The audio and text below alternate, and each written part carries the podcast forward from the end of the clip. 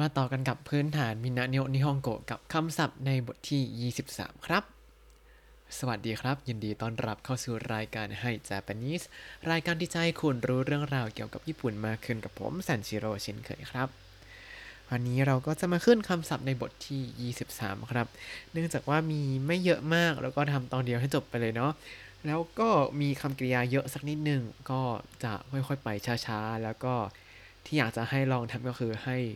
ฝึกผันเป็นรูปเตะด้วยครับ เอ๊จะได้ทวนไปด้วย แล้วก็รู้ด้วยว่าคำกริยานี้เป็นกลุ่ม 1 กลุ่ม 2 กลุ่ม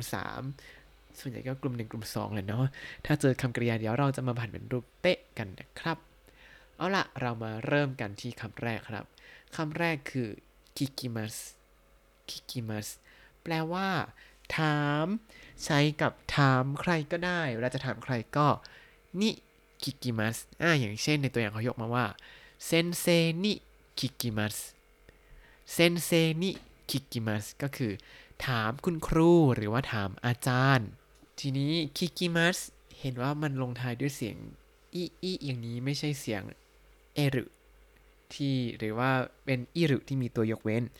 ก็เป็นกลุ่มที่หนึ่งแน่นอนครับ แล้วคิกิมัสเนี่ยทำเป็นรูปเตะ มีคิก็เปลี่ยนคิเป็นอิแล้วก็เติมเตะก็จะเป็น คีเตะคีเตะนะครับ ต่อมาคำต่อมา มาวาชิมัส มาวาชิมัสแปลว่า หมุน หมุนอะไรก็ตามก็มาวาชิมัสหมดเลย ไม่ว่าจะเป็น หมุน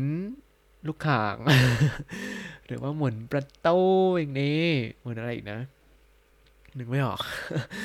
เอาเป็นว่ามาวาชิมัสเนี่ย เป็นคำกริยากลุ่มที่ 1 ครับ เพราะฉะนั้นเวลาจะทำเป็นรูปเตะก็ตัดมาเติมเตะได้เลย ก็เลยกลายเป็นมาวาชิเตะมาวาชิเตะต่อมาคำว่าฮิกิมัสฮิกิมัสแปลว่า ดึง ตัวฮิกิมัสเนี่ยอยากให้จำตัวคันจิไปด้วย เพราะว่าเวลาเรามาเจอประตูที่ญี่ปุ่น ถ้ามันไม่ใช่ประตูบานเลื่อน ก็มันก็จะเป็นประตูผลัก ไม่ก็ประตูดึงใช่ไหมทีนี้ ตัวคันจิฮิกิมัสหรือโอชิมัสที่แปลว่าผลักเนี่ยมันก็จะเขียนเอาไว้อยู่บนประตูว่า อันนี้คือประตูผลักหรือประตูดึง ก็อยากให้จำทั้งสองตัวเลยว่าฮิกิมัสกับโอชิมัสเขียนยังไงนะครับ ลองไปดูในเว็บได้ แล้วฮิกิมัสเนี่ย เป็นคำกริยากลุ่มที่หนึ่งอ่าแล้วเจอคิอย่างนี้จะผันเป็นรูปเตะ เราก็เปลี่ยนคิเป็นอิแล้วก็เติมเตะได้เลยครับ ฮิกิมัสก็จะผันเป็นฮีเตะฮีเตะแล้วไม่พอเมื่อกี้เราพูดถึงโอชิมัสที่แปลว่า พลักโอชิมัสก็เป็นคำกริยากลุ่มที่หนึ่งเพราะฉะนั้นเราก็เปลี่ยนมัสเป็นเตะได้เลยก็เลยกลายเป็นโอชิเตะโอชิเตะต่อมาคำว่าคาเอมัสคาเอมัสแปลว่า เปลี่ยนครับ จะเปลี่ยนอะไรก็คาเอมัสได้หมดเลย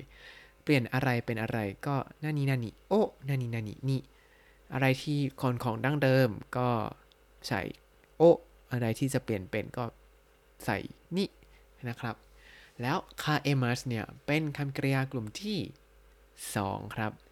คาเอมัสจะผ่านเป็นรูปเตะก็ง่ายมากตัดมัสเติมเตะได้เลยกลายเป็นคาเอเตะคาเอเตะต่อมา คำว่า 触ります 触ります แปลว่า จับ แตะ แตะต้องหรือว่าสัมผัสคำนี้เราเจอบ่อย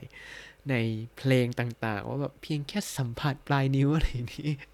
ซาวาริมัสนะครับ จะสัมผัสอะไรก็何々に触ります นะครับ แล้ว 触ります เนี่ย เป็นคำกริยากลุ่มที่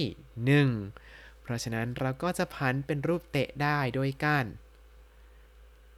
เปลี่ยนริเป็นจีไซซึแล้วก็เติมเตะ เพราะฉะนั้นซาวาริมัสก็จะกลายเป็นสวัสเตะสวัสเตะต่อมาคำว่าเดมัสแต่เดมัสในที่นี้ใช้กับโอตริกะเดมัสโอตริกะเดมัสก็คือ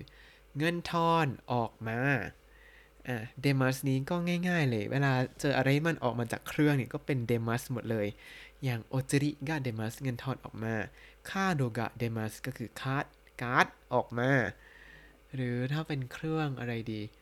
เครื่องออกตัวทิเกตโตกะเดมัสอ่าอันนี้ก็เดมัสหมดเลยครับ ทีนี้ 出ます เป็นคำกริยากลุ่มที่ 2 เราก็ตัดมาสเติมเตะได้เลยกลายเป็นเดเตะเดเตะต่อมาคำว่าอารุกิมัส อารุกิมัสแปลว่า เดินนะครับ จะไปไหนมาไหนก็อารุกิมัสทีนี้มันในบทนี้เนี่ยเราจะเรียนวิธีการบอกวิธีการไปว่าไปนู่นไปนี่ยังไง แล้วเดี๋ยวมันจะมีวิธีการไปวิธีหนึ่งคือ เดินไปอะคำว่าเดินไปเนี่ยจะใช้คำว่าอารุกิมัสที่เป็นรูปเตะครับ เพราะฉะนั้น เดียวพันอารุกิมัสเป็นรูปเตะแล้วจำไปเลยว่า อันนี้คือเดินไปเดินไปไหนมาไหน เดินมาเดินไปใช้อารุอิเตะอารุอิเตะก็คือเดินไปครับ อย่างเช่น เดินไปโรงเรียน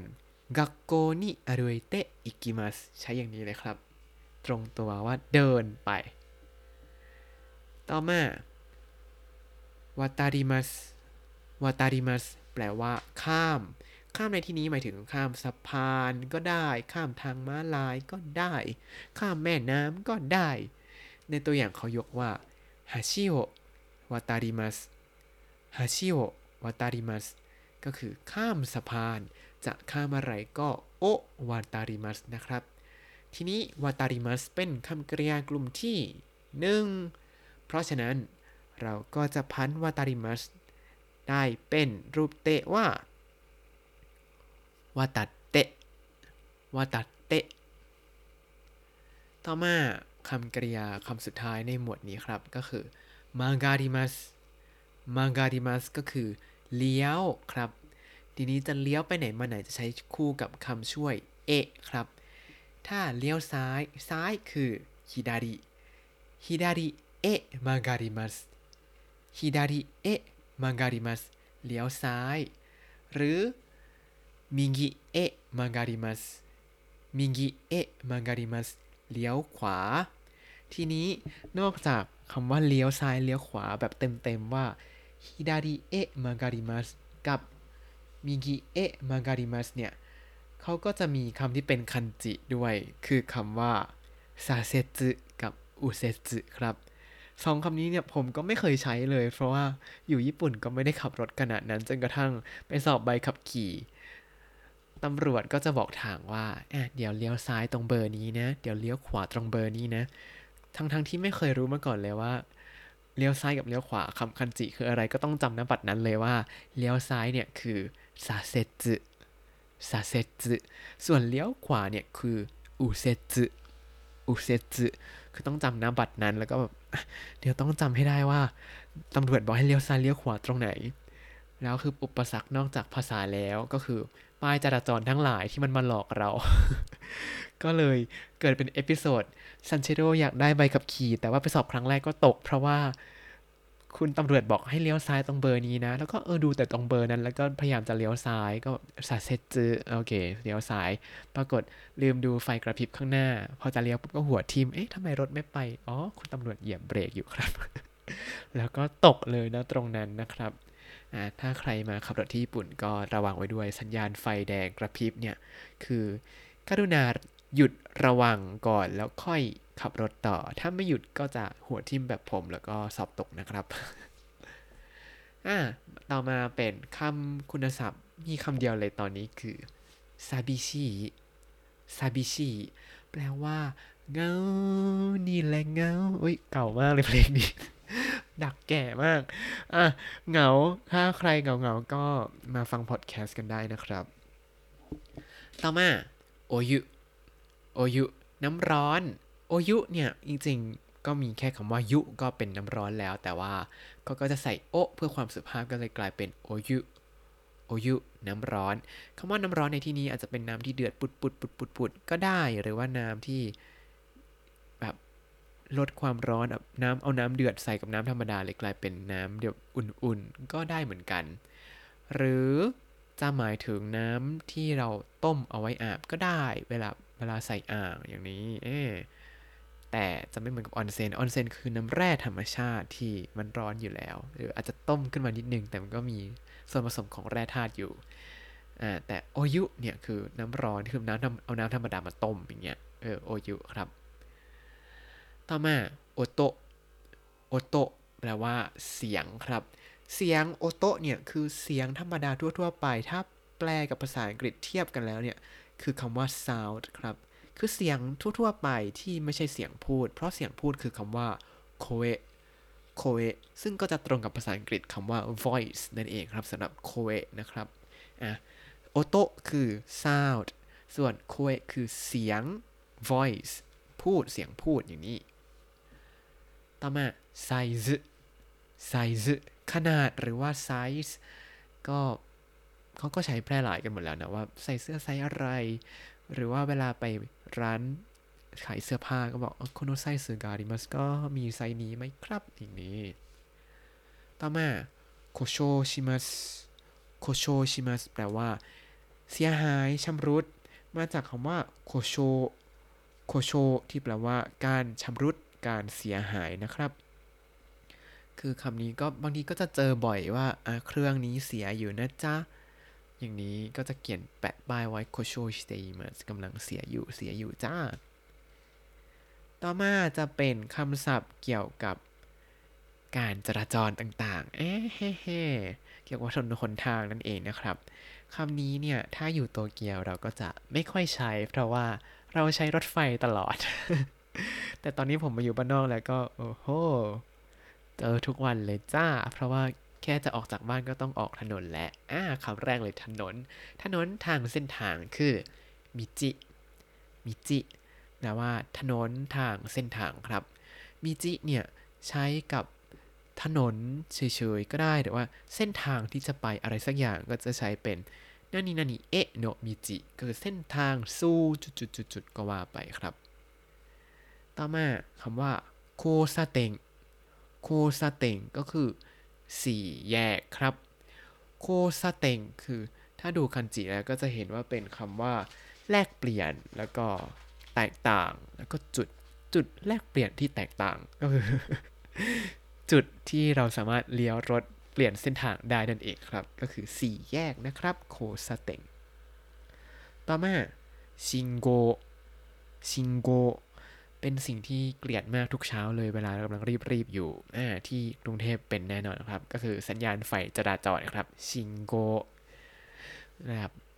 คือสังเกตอย่างหนึ่งนะ สัญญาณไฟจราจรที่ญี่ปุ่น ถ้าเป็นเส้นทางตรงปรื้อแล้วเราจะเห็นว่ามันมีสัญญาณไฟจราจรอยู่เรื่อยๆเรื่อยๆเรื่อยๆเนี่ยทุกคนใกล้จะมาญี่ปุ่นได้แล้ว เดี๋ยวมาแล้วลองสังเกตดูนะว่า สัญญาณไฟจราจรที่ญี่ปุ่นเนี่ยเขาจะไม่ได้แบบแดงพร้อมกันทั้งเส้นทีเดียว แบบที่ไทย อันนี้สังเกตเลยคือที่ไทยแบบข้างหน้าแดงตรงตรงของเราแดงข้างหน้าแดงคือจังหวะไทมิ่งเดียวกันหมดเลย แต่ของที่ญี่ปุ่นเนี่ยจะเหลือบกันนิดนึงครับ คือถ้าแดงเนี่ยจะเริ่มแดงจากที่ไกลที่สุดก่อนก็ค่อยๆค่อยๆใกล้เราที่สุดก็จะไล่ๆมาค่อย ๆ แดง ทีนี้เวลาเขียวก็จะกลับกันก็คือจะ เขียวจากจุดที่เราไกลที่สุดจากตัวเราก่อนแล้วค่อยๆใกล้มันก็จะค่อยๆเขียวเขียวเขียวเขียวเขียวเหมือนมันเป็นไทมิ่งที่ทำให้การจราจรไม่ติดขัดมากครับ แล้วก็ทำให้รถไม่สามารถวิ่งเร็วได้ด้วย เพราะว่าเห็นว่าอ้าวข้างหน้าแดงแล้วอะเดี๋ยวเราต้องหยุดก่อนแล้วนะ หรือพอเขาเขียวก็จะปล่อยรถข้างหน้าไปก่อนทำให้ทางมันโล่งแล้วก็สามารถสปีดขึ้นมาได้ เวลาเราไปเจอไฟแดงอันถัดไป อันนี้เป็นแนวคิดที่ดีมาก อยากให้ไทยเอาไปใช้มาก ๆ เลย เราจะได้ติดน้อยลงสักนิดหนึ่งก็ยังดีครับ แต่ประเด็นคือที่ไทย โดยเฉพาะที่กรุงเทพเนี่ยผมว่ารถเยอะไป ทำอะไรไม่ค่อยได้เลยอีกนั้นอะบนจบแล้วต่อมาเรามากลับมาที่คำศัพท์ต่อครับ คือคำว่าคาโดคาโดแปลว่า มุม หรือว่าหัวมุมคาโดเนี่ยนอกจากใช้เป็นมุมของ ถนนหนทางแล้ว ก็ใช้เป็นมุมของรูปเหลี่ยมต่างๆ ด้วยนี่ก็ใช้คำเดียวกันเลยครับคาโดต่อมาฮาชิฮาชิฮาชิเนี่ย คือสะพาน อย่าออกเสียงผิดนะ ถ้าเป็นฮาชิ อันนี้คือตะเกียบ คนละเรื่องเลยฮาชิ ชิขึ้นเสียงสูงนะครับฮาชิ สะพาน ต่อมา อันนี้ชอบมากเลยมาอยู่บ้านนอกแล้ว เป็นสิ่งหนึ่งที่ โตเกียวไม่มีคือที่จอดรถฟรี ที่จอดรถภาษาญี่ปุ่นว่าจูชาโจจูชาโจที่จอดรถหรือว่าลานจอดรถครับ คือที่โตเกียวเนี่ยที่จอดรถทุกที่มีราคาหมดครับ แพงมากด้วย แพงมากๆเลยก็จะแบบ 20 นาที 500 เยน 20 นาทีก็ 150 บาท หรือว่าเยอะ ถูกกว่านั้น เพราะตอนนี้ค่าเงินเยนอ่อน แต่ที่บ้านนอกที่ผมมาอยู่เนี่ย ที่จอดรถมีเยอะกว่าห้างตัวเวลามีห้างนะที่จอดรถจะมีเยอะกว่าห้าง ไม่พอฟรีจอดที่ไหนก็ได้ไม่เสียตังค์สบาย ยกเว้นตรงที่ใกล้ๆสถานีก็จะเสียตังค์นิดนึงอะโมไปแล้วว่าที่จอดรถเยอะต่อมาคำว่าทัตเตโมโนทัตเตโมโนก็คือตึกหรือว่าอาคารนะครับ หรืออาคารใช้ทัตเตโมโนจะบอกว่ามาอยู่บ้านนอกแล้ว ตึกอาคารเนี่ยอยู่ห่างห่างๆกันไม่เหมือนโตเกียวแบบอยู่ติดกันเป็นป่าคอนกรีต อยู่นี่ก็จะมีแบบเป็นอาคารแล้วก็ลานจอดรถเยอะๆ แล้วก็มีทุ่งมากันอ่าแล้วก็เป็นตึกที่มีลานจอดรถเยอะๆ แล้วก็มีทุ่งมากันโอ้วิวดีมากทุกวันเลย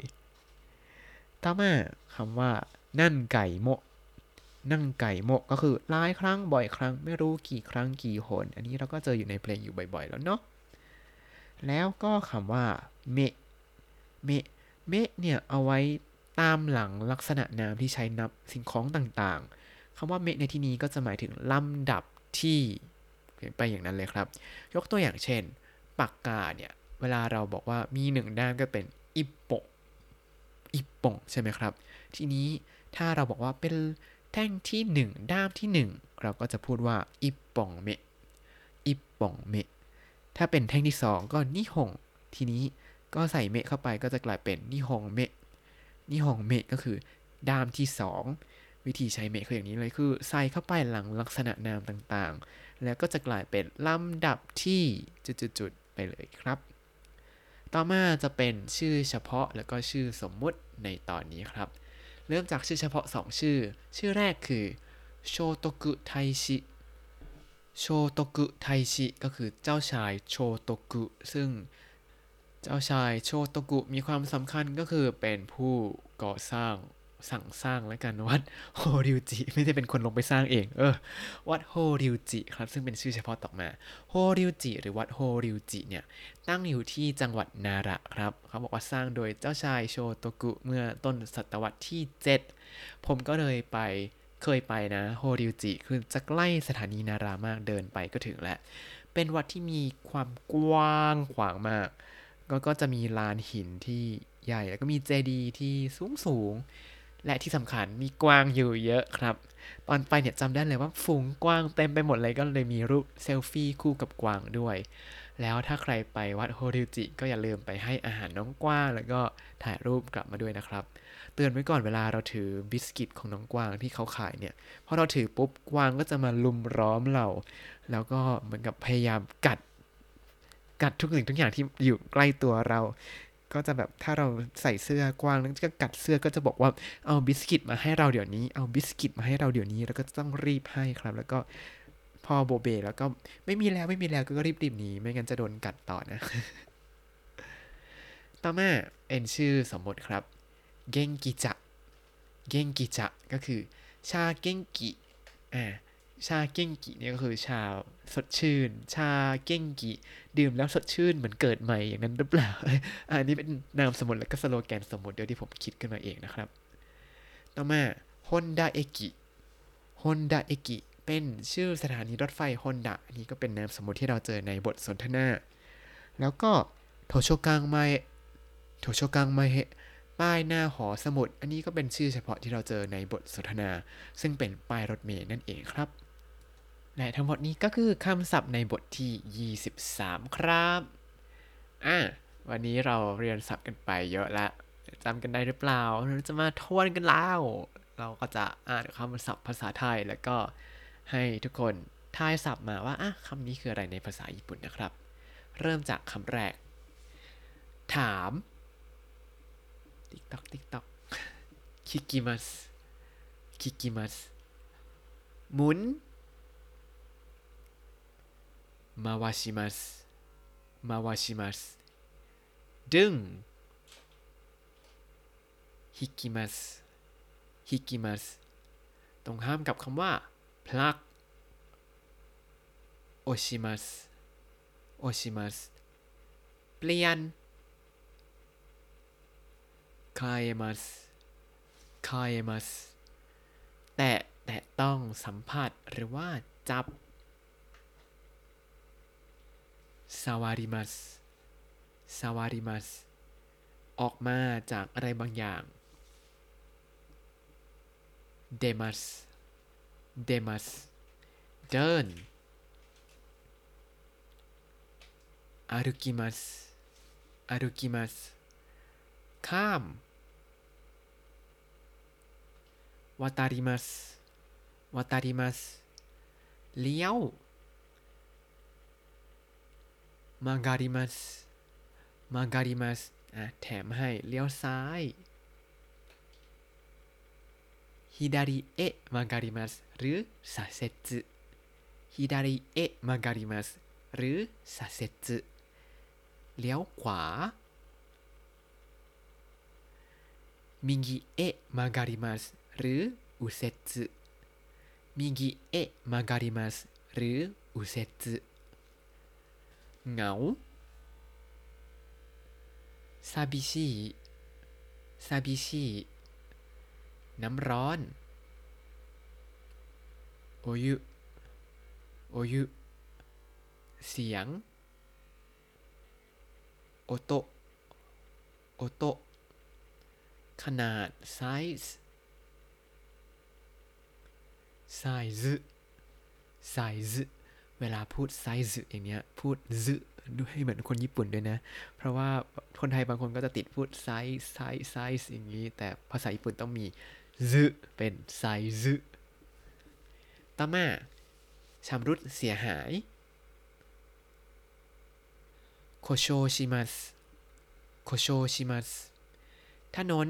ทางเส้นทาง มิจิ มิจิ สี่แยก โคซาเต็งโคซาเต็งสัญญาณไฟจราจร ชิงโก ชิงโก มุม หัวมุม คาโด คาโด สะพานฮาชิ